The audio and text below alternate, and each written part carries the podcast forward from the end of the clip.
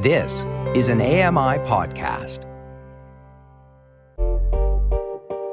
Hey, Dave Brown here. If you enjoy this podcast portion of our show, remember you can watch it live every day at 9 a.m. Eastern Time on AMI TV.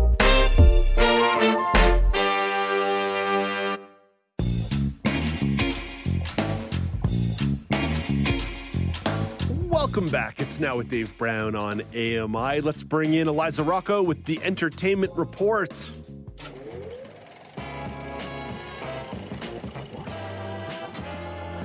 Eliza, some exciting news for fans of Dolly Parton.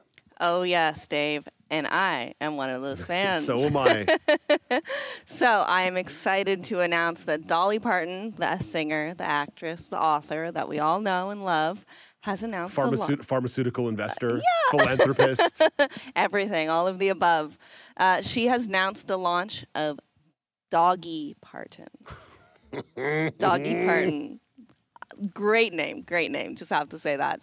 So, obviously, as the name can kind of tell you, this is a line of dog apparel and accessories. Uh, and Dolly says her source of inspiration for the doll, Doggy Parton line was her the name of her first album, Puppy Love. Aw. Right? So cute. And she says six decades after that album release, her love for pets is stronger than ever. Um, this line will feature shirts, dresses, squeaky toys, and the best thing ever, a huge blonde pet wig. Oh my gosh. Oh my gosh. As someone with two cats, one of whom is, I would say, the size of a, sm- a small, small dog, I might have to purchase some of these items.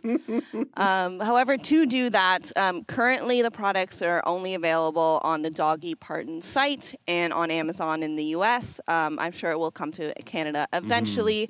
Um, but I mean, for the people that really need these things, which might be me, um, you can order it from Amazon to the US. It just might be a, a tad expensive. Or, or the other option you have, I mean, for any Canadian who lives close to the US border, which is what, like 80% of the population or something like that, you of course can get one of those boxes in the cross border states.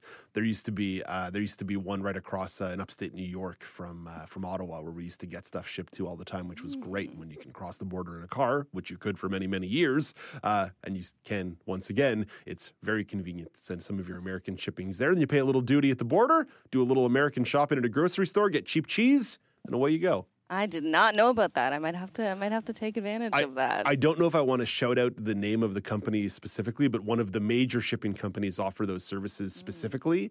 But uh, it's certainly in Ogdensburg they did in Ogdensburg, New York. But I'm sure there's a similar company in Buffalo that uh, offers some kind of service for Canadians on that front. So we can talk about that after the Very show. interesting. But Okay. I, I do have a Dolly Parton follow up question for you, Yes, yes. She has her own theme park in Tennessee, Dollywood.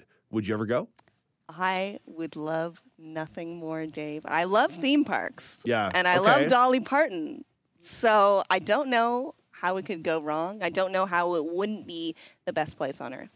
I would for sure want to go. I'm not a huge theme park and crowd people, but I think that if I timed it right to avoid the Tennessee hot summer, maybe a little fall trip Mm. down to the Nashville area or a spring trip to the Nashville area, I think that could be really fun and Oh. really nice. A little AMI trip, perhaps? Broadcasting live from Dollywood. Live reporting? I, I don't know. That would be the best. That would be the best thing ever. Let's get on the horn with uh, Paula Deneen and Karen I and hook that one up. That seems like a great idea. uh, do you want to hear a Dolly Parton joke before I say goodbye to you for the week, Eliza? Absolutely. So gas prices are so high that Dolly Parton and Jolene are carpooling together. Oh my God. Before we go, Dave, I just have a, a little blurb of some other Dolly Parton news for you. Um, so, not only is she doing this Doggy Parton line, which keeps her very busy, she's also busy in other respects. She has a new rec- re recorded song of hers, um, Nine to Five the my favorite mm-hmm. Dolly Parton mm-hmm. song. So she has new re- re-recorded version of that with Kelly Clarkson. Oh, So that will all be that will be hitting the waves on September 9th. all right. So Mark the calendars. take a listen. Seven days next Friday. And on top of that, she's also releasing a new documentary called Still Working 9 to 5 about her, her 9 to 5 movie that was released in 1980. It's about the um, the inequality of uh, in a workplace for women. Uh, Michael McNeely, our entertainment critic, talked about that a couple of weeks ago in one of his segments. So, uh, so we'll Ah. be keeping a close eye on that one because I would love to talk about that more once that actually drops. I'd love to watch it and see what Oh, uh, see what they have to say. Eliza, thank you for this. Thank you. That's Eliza Rocco with your entertainment report. Let's find out what's trending on social media with Nazreen Abdelmajid.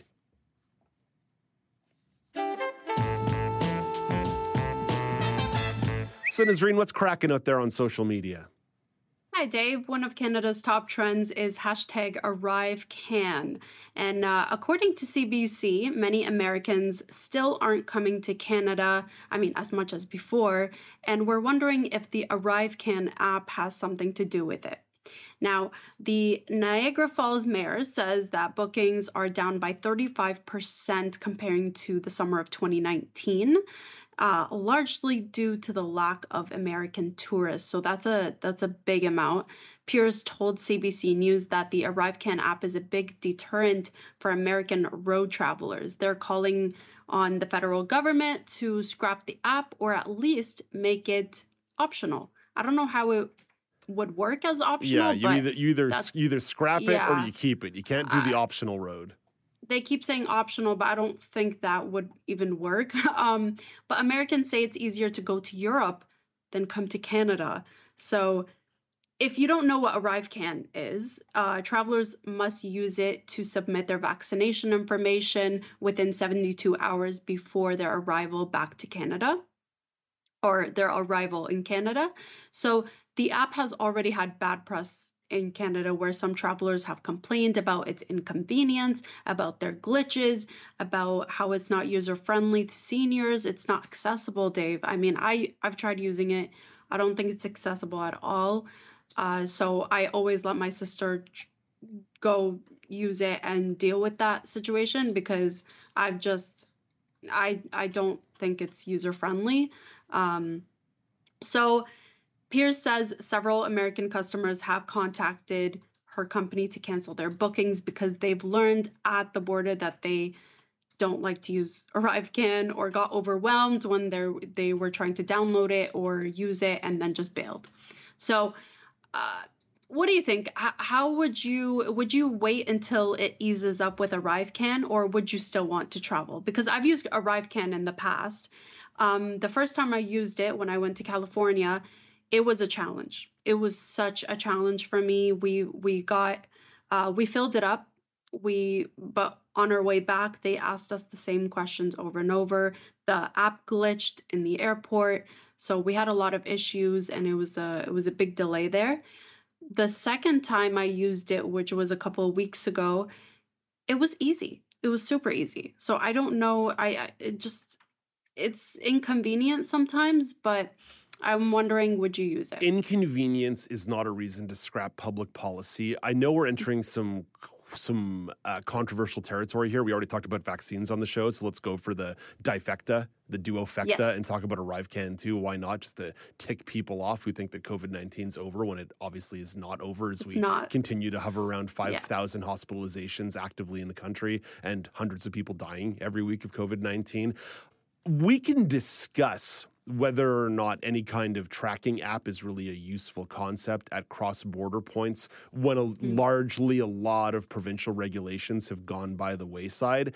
But I'll tell you, the people who are largely criticizing the ArriveCan app now were the people in March 2020 screaming that we should close the borders. So I would just suggest anyone inconvenience is part of life. That's part of mm-hmm. public policy. So that I get. Now, in regards to the usability, the glitchiness, and the accessibility, that's 100% on the government to get fixed and get right. And there's no disputing that. So I support the notion of the app. I 100% reject this.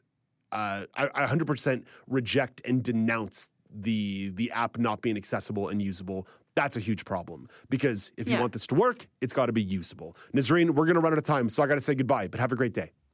You too. Enjoy the long weekend. Nazreen Abdel Majid telling you what's trending. Heading into the long weekend, the gang from Kelly and Company are hitting the airwaves at 2 p.m. Eastern Time today. It's Friday, which means that Ryan Hui does a little bit of book talk, the chatty bookshelf. He'll talk about the exploding market of audiobooks in Canada. Coming up after the break, it's Greg David. He's going to tell you all about the brand new AMI TV season with a preview, and we'll also talk a little bit about some of the changes at AMI Audio. This is Now with Dave Brown on AMI.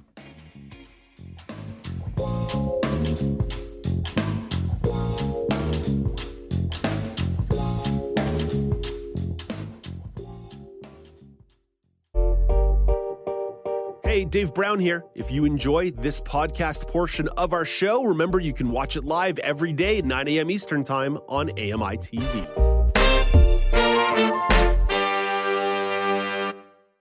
Hi, I'm Red Sale, inviting you to download the latest episode of My Life in Books, where internationally acclaimed authors discuss their lives, their work, and three books that have resonated with them.